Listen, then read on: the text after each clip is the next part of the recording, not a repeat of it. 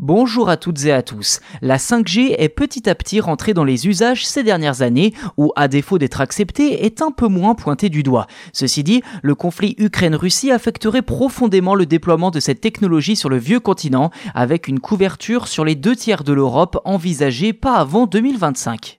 D'après une étude de la GSMA, organisation représentant les intérêts de l'industrie de la téléphonie mobile, l'Europe serait en retard au sujet du déploiement de la 5G comparé à la Corée du Sud, au Japon et aux États-Unis.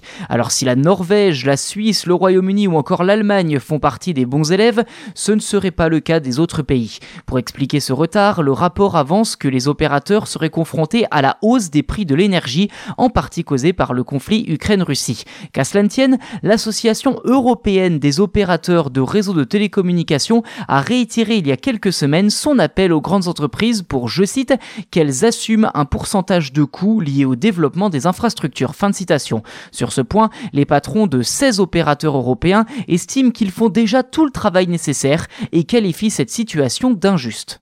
Selon les résultats de l'étude, l'inflation et la guerre en Ukraine affectent les ambitions du continent en matière d'infrastructure, au point que les estimations de la couverture du réseau 5G en Europe ne devraient atteindre 70% qu'en 2025. L'an dernier, cette couverture était de 47%.